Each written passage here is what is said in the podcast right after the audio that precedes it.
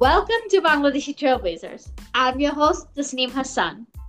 The purpose of this podcast is to represent Bangladeshi talent who come from various professional backgrounds.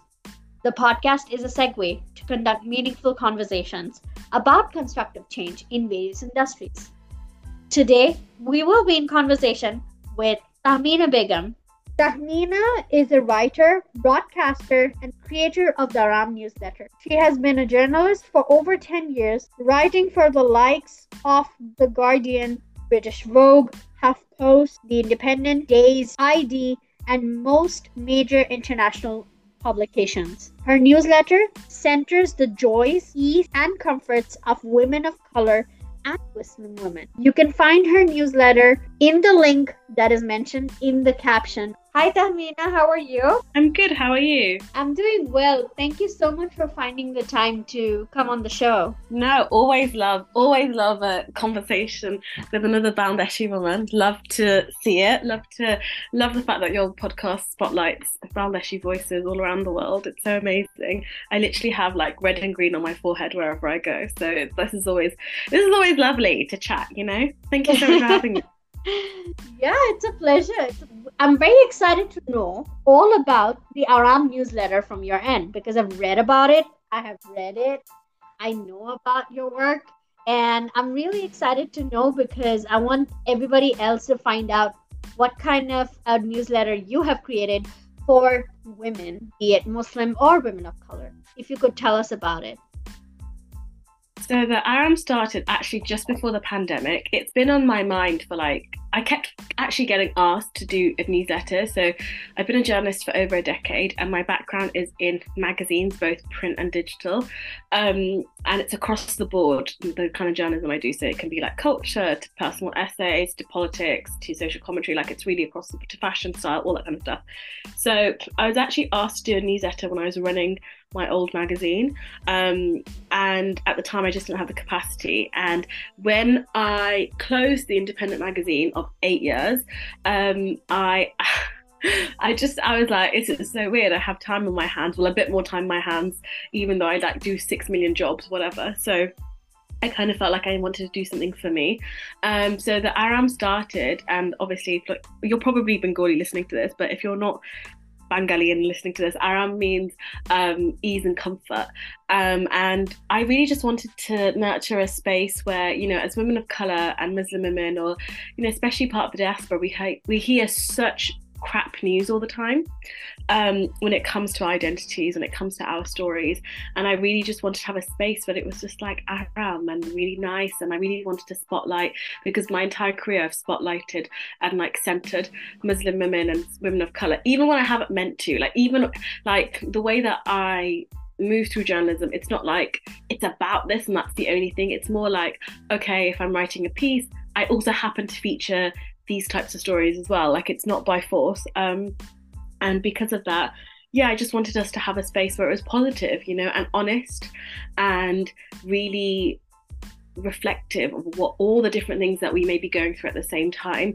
Um, and it was just good timing, to be honest. It launched in going to say February, March time, just before the pandemic hit the UK in 2020. And it's been nearly three years. So, yeah, it's been really exciting. We've been able to do, you know, events in person and panels and dinners and we've been able to like bring a community of like-minded women together and it's just been so nice and also like it's so wonderful like the response I get from writing the Aram um, and yeah we've recently moved I say we I've recently moved the Aram over to Substack um, which is another platform um, where there's it's it's a real hub for writing and it's a great platform to support writers as well. So that's really exciting because i have like so many things planned for the new substack as well.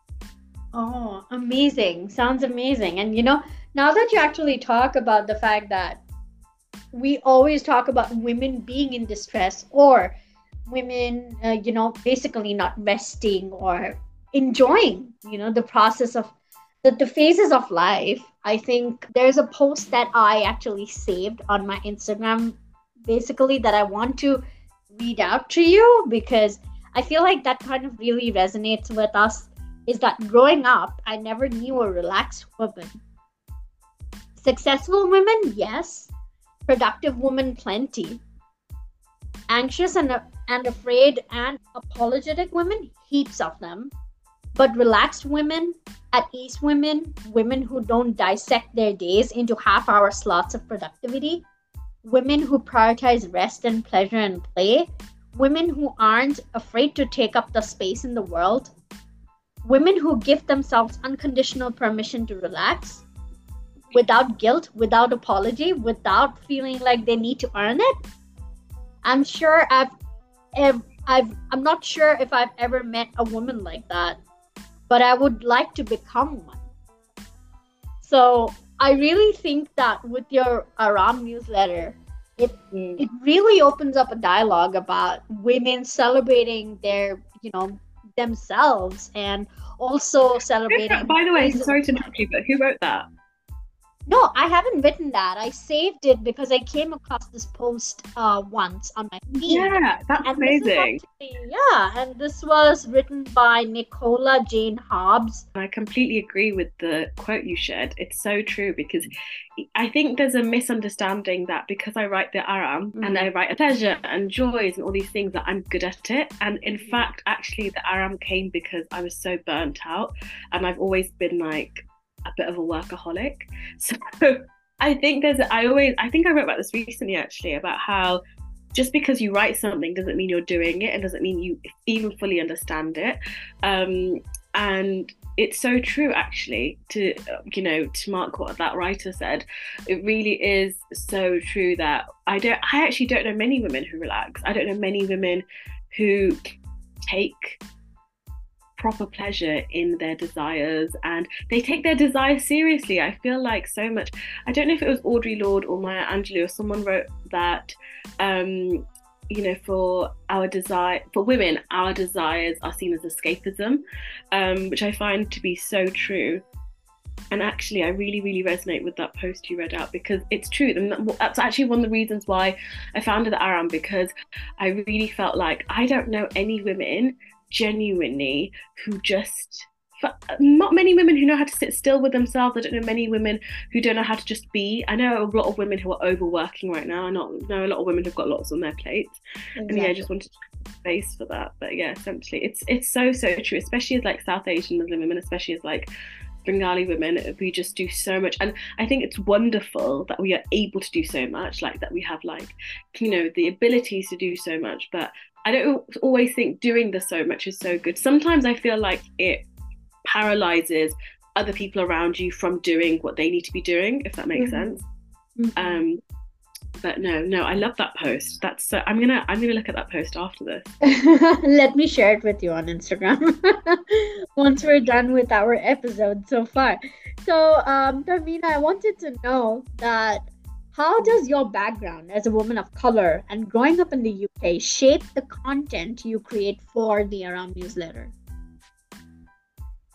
Um, I don't really look at it that way. I don't look at it in a way where, even though the Aram is centered for Muslim women and South Asian women, I also have like many readers from around the world who are not as of such. And I think the works and writings that we do they may be for a certain group, but doesn't mean it needs to be consumed by only that group. So I don't necessarily, I don't really walk through life or even in my writing thinking, because I am this and this and this, I have to produce this, this and this. What I do is actually um, the opposite of what you're taught in journalism school to be honest. You're, uh, you're i put like i essentially write with my gut. I write with not that you're not taught that in journalism school but what you're taught is to write you know factual based things not emotional and i actually do the opposite. Like i write from a very emotional space and i'm very lucky in the sense that i have lots of groups of women alhamdulillah that i'm really close to and they all vary in like generations. If they have children or not, if they, you know, what their backgrounds may be, their um, how they identify. And I feel like when you are talking to multiple women in multiple friendship groups all week, you kind of see the patterns.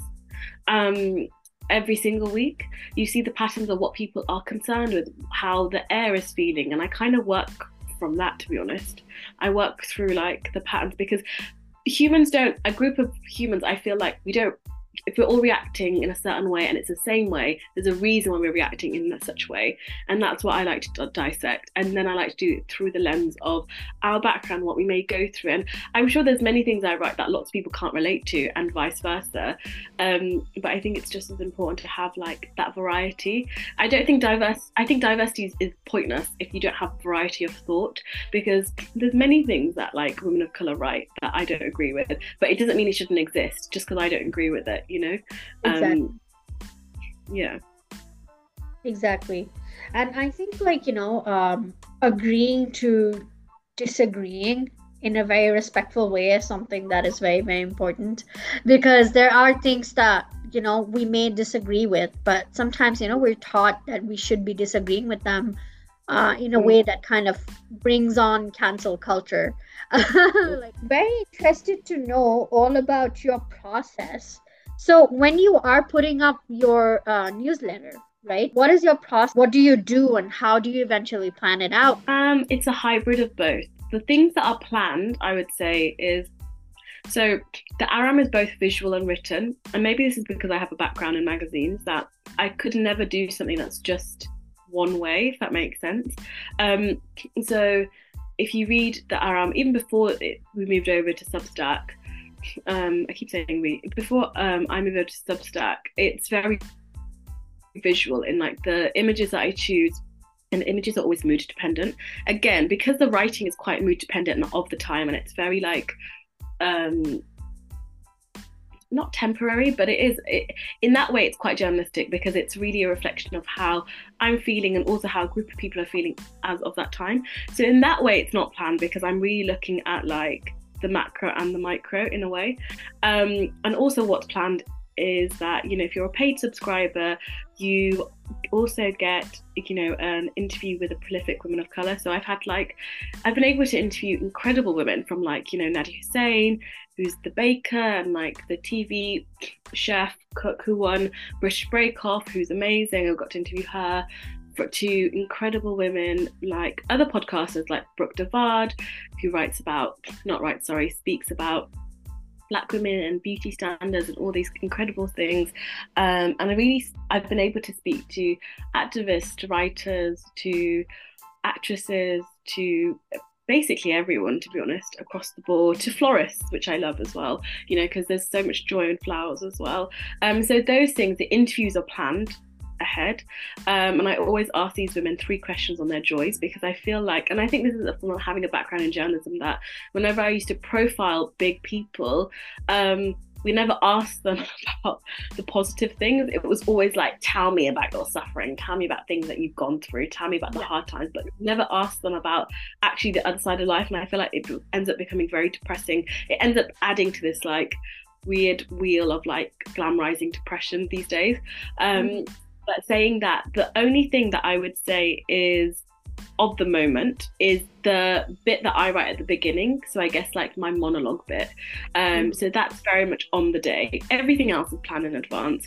Um, I think like the journalist and the planner in me have to have my ducks in a row because the Aram isn't the only thing I do. I do like five other things. So I think because of that, it's a you know real labor of love in that way. Mm-hmm.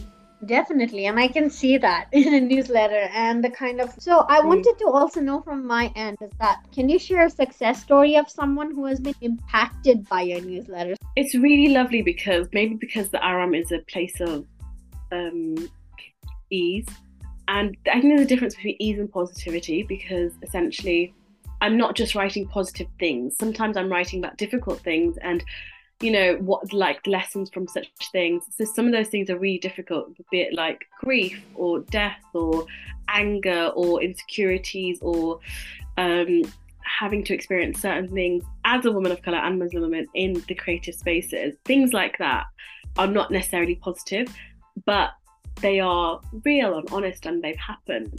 Um, and with those experiences honestly, every single newsletter I write, I always get so many lovely stories, and I feel very, very, very blessed and able to do that. And I think that's the one big difference between journalism and writing a newsletter. Writing a newsletter is a very intimate act because people receive this in their inbox; they're not going and looking for it. Um, and I think the nicest things people have told me actually, and I've always been like taken back by it, is when they said things like, "Oh, I read this and." I, you know, I broke up with a boyfriend because I realized like actually my standards were too low, or, you know, I need. Uh, I think the nicest thing I ever get told, and I got to told this actually like two nights ago, is that I needed this. And actually, the other day, I when I was um because I like I said, I moved over to the Substack and I was doing some admin work behind the scenes. I accidentally hit send on something, and it's funny because I had to send something else out, being like, "I'm so sorry, guys, this wasn't meant to be sent. I apologize." It's like the first time in three years that's ever happened. Um, but I got so many emails and messages being like, "I needed to hear this. I needed to hear this message," and I think that's always so kind and wonderful that people take their time out of the day not only to read it, but also send me lovely messages like that. And I think I feel very honored in that way. How do you basically balance discussing sensitive topics? I honestly, and I'm very happy that I think like this genuinely, and maybe this is because I've been writing from a very young age, like literally since I can remember, and I've been doing this for a long age, a long age, sorry, I've been doing this for a long time, excuse me, um, and what I mean by that is you know, I've been a journalist for over 10 years. Before that, I had a blog. Before that, you know, I mean, at the time, time I was interning. Before that, I had a Tumblr. Like, I've literally been on the internet writing since I was like 11. And the one thing I'm so grateful is that I just always do it for me. And that's not to sound selfish, but truly, when I write, I do not think, what do people need? I, I pray for it. So it's a really, it's an interesting mix because what happens is before I write anything, and I never did this before, but I don't know why I didn't do this before, but um, but when I write the Aram now, is that I always make the dua that, you know, Allah, please, like, I really hope that whoever reads this feels ease because that is the whole purpose of this newsletter. But I do not write it thinking, I'm going to write something that's going to be trendy or popular, right? I literally do write it from the gut. So, and I trust and believe that you as a person don't go through things alone, even if it may feel like that. Mm-hmm. Even if you, you know, I'm a very like in my feelings person forever. I mean, it probably helps that I'm a writer. So I feel like, you know, I very much move through the world, like really honoring what I'm feeling, really honoring what other people are feeling, because they are telltale signs of what we're going through. Um, and because of that, I really do believe, I guess it comes down to the fact that I have like, alhamdulillah, like good self-esteem when it comes to believing in my own voice. And I think it probably comes from like, you know, when I see, when I get messages from really young brown girls asking me how do I do this, how do I do that, I, oh, I'm always very quick to remind them like, please don't compare yourself. And I'm not saying I'm the best thing in the world, but what I'm saying is that I have like at least 10 years on you. Do you know what I mean? And I would never ever want somebody to write something and feel like it doesn't compare because I actually do genuinely believe when you write from your gut and when you write from your instincts, that's the mm. best way. Because, like I said, there are many things that I write that maybe perhaps people can't relate to um, because I've also been able to live a life where, in uh, in essence, it's been very privileged, privileged because even though I'm like the eldest daughter and I have all those responsibilities, however, I've also been able to like live by myself, travel by myself, travel around the world, you know, and those have never in my household been taboos, but I can understand why they would be taboo. So there are many things that I've experienced where maybe it's not relatable. Um, but the essence of what I'm writing, because I'm writing about, you know, community care, I'm writing about heritage, I'm writing about um, looking after yourself and boundaries and you know cultural things that we don't wish to pass on and you know our emotions that are ugly that we don't you know speak about um, to you know moving through the world when there isn't a template in front of you all of those things. And i'm sure on a level people can understand and relate to that. So i don't write from the perspective of mm, does this person need this? I write from a perspective of this is what my gut is telling me. However, I do hope for it to be bigger than me, you know? Yeah, exactly. And I think like nowadays most uh, most women of color or anybody in this case um, kind of do things because they want to do it as well. Like um, that's that's my perspective. Like when I started off podcasting, I did not want to do it because I wanted to make it trendy, but because I thought I saw the gap that we need to talk about taboo topics that are not usually conversed about, be it about relationships, be it about uh, moving out and living by yourself, or be it about mental health, or be it about any other topic, right? Uh, it does not have to be woke, you know, like a lot of people want to be woke. but I feel like, you know, at the end of the day, you if you want to talk to people and spread the message from, you know, about your thought process and about what you want to write and what you want to get done and what you want to show on the screen as a person who works in the media, I think you will get the message across eventually, be it in the form of a newsletter or be it in the form of a podcast or be it in the form of a movie. Um, so I feel like, you know, at the end of the day, we do get ourselves heard, even though it takes a bit of time. so yeah. Yeah, no, 100%. Yeah, thank you so much for sharing that with us. And what kind of an advice would you have to someone who wants to start their own newsletter, podcast, or you know, as a person of color? I think first always ask why you're doing it. Always like why are you doing it? Why now? Um, what is it that you're bringing new to the table? Um, and that answer can just be you, if that, and that's more than good enough. Um, and really trying to understand the nuance in what you're doing, because I really believe in always trying to bring something new to the table. And it doesn't mean you need to reinvent the wheel, but I think it's important to understand the why and when of what you're doing. Um, and you know and also being honest with yourself like are you doing this because it's trendy? If so how does that work? How will that like manifest? Are you doing this because you know um, you've always had the do it and this is the way to do it which is great um, yeah and i think essentially understanding yourself and therefore why you're doing it because the truth is when and i think this a lot but all of these things that we're working on, be it podcasts, be it an article, be it need that it's so much work that no one sees. And I think it's really easy in this industry because you do anything just the final product and not being able to you know, all the stuff that's gone into it essentially. So um, I never want to put out this image that it's necessarily like the easiest thing in the world to put together. Um, but I also, but I also think I need to like check myself because I can be a perfectionist. So if you do want to create something just for yourself, be it like let's say a podcast, I think it's great if you do it in a DIY way. Uh, to be perfect from the get go. You know, you don't have to have the best equipment. I think it's so important just to get started because I do believe like when you're not in that space and you have the desire to be in that space, other people will just because they're in that space, not necessarily because they're better than you. And I think talent and success, I would really take a moment and understand also the process. I think the only time I've ever seen shows not do so well and I'm using shows in like a really broad term. So, you know, the fun bit is thought out, but the before and after thought out. So you're not thinking about like the marketing, the branding, everything, how it will look, how it will feel, where do you want to go out, the semantics, you know?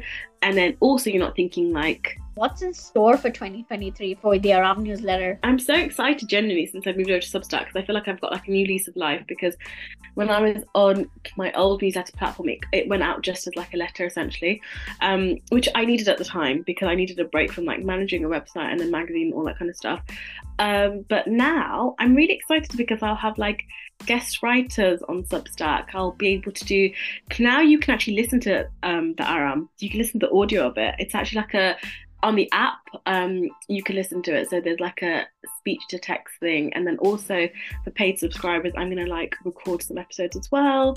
Um, I've got like really like interesting like different themes and threads coming out. So essentially different editions under one newsletter which i'm really excited about and it'll be like across the different loves i've had in my lifetime. I think i'm going to go back and write about a bit about style. I haven't started yet but it's been brewing in my mind because i started off in journalism as a fashion and culture journalist and i haven't actually done anything in fashion written about it over the past three years, really, um, because I kind of took a break. So now I'm like excited to go back into that and also write about like, you know, friendships and love. And I'm also excited because I have a podcast coming out this year. So, like, lots of different projects happening. Um, so, yeah, super, super exciting. I'm just producing the podcast at the moment as we speak, so it hasn't actually been released yet. On a much lighter note, I have a last question for you. So, um, when it comes to food, what does Tahmeena Begum actually like to eat in general? Like, oh, yeah. Are we What's your guilty pleasure? Bengali food, whichever. Oh, this is a great question. Oh, what do I like to eat? Kunkani, which one do I like to eat? I like to eat, I'm a foodie, so I'm a proud foodie. Um, okay, so I'm Sylheti Bengali before anybody comes to me. So the foods that I will pronounce probably different than how you say in Shuddha. Um, but I love handesh so much. Handesh is like it's like telerpita. Um, I hope I said that right there was a pause. I you didn't say anything. Um, but yeah, um, I love. I do love different types of pita. I do love you. You guys call it burta, but we call it um, we call it satni. Oh. So I love. I do. We call it satni, which I guess comes from the term chutney. Chutney. But like, yeah. But we say satni. But um, but burta essentially, I do love that. I mean, mushed things that are like lemony, tangy, spicy, sweet. I love all of that. Um, but I really love, you know, do you know when it comes to Bengali food, I really love, I really, really love curries that I, maybe because I'm from the UK, because in the UK, there's such a big, um, like Indian cuisine is so popular. So every single town you'll go to, it doesn't matter how white the town is, doesn't matter how like non-diverse it is essentially, it doesn't matter who's in the town, there'll always be an Indian restaurant. Honestly, the way that I find it, I do want to explore. Actually, I want to do. Maybe I'll do a film one day, but I really want to explore like the lies behind curry houses and the way that people travel so far every day to like you know cook for these restaurants and then travel back to their hometowns um, and do so much. And I think the thing is because those curries were like essentially westernized and anglicized to like certain palates. Um, actually the curries that I love are like the curries that you would only get at a dawat, you know, like you'd only get it um, if you're really like eating from a home cook. Um, so yeah, I love yeah, I love lotha. I don't know what you call lotha in Shuddha. Lotha is like it's a bit like shutki, but it's it's like a combination. I love like bisi, which is kind of like it's like I think it's a jackfruit nut. I'm not sure. Um, oh. And you have it which um, I love Tenga, which I don't know if it's called To in Shuddha. Okay. Um, yeah, I love all the things that you necessarily won't get in a British Indian restaurant, but you'll exactly. get it. And on that note, we do come to the end of the episode. It was a pleasure talking to you, Tahmeena. Thank you so much for your time. Oh no, thank you so much for asking me to come on this. I've lo- I've been listening to it for a while actually over the past year or so. Um, so it's really nice just to be able to come on here um, and chat to you. And it's always like it's so so lovely to see what like um, you know Amber and Nidra Manashal are doing around the world. I think that's so lovely as well. So that's incredible. Thank you so much. Listeners, thank you for listening to us talk about today's topic we want to let you know that we're not experts in these subject matters. If you have any feedback or suggestions to make, please email me at tasneemhassan.media at gmail.com. I hope you all took, and this is it from me, Tasneem Hassan, signing off.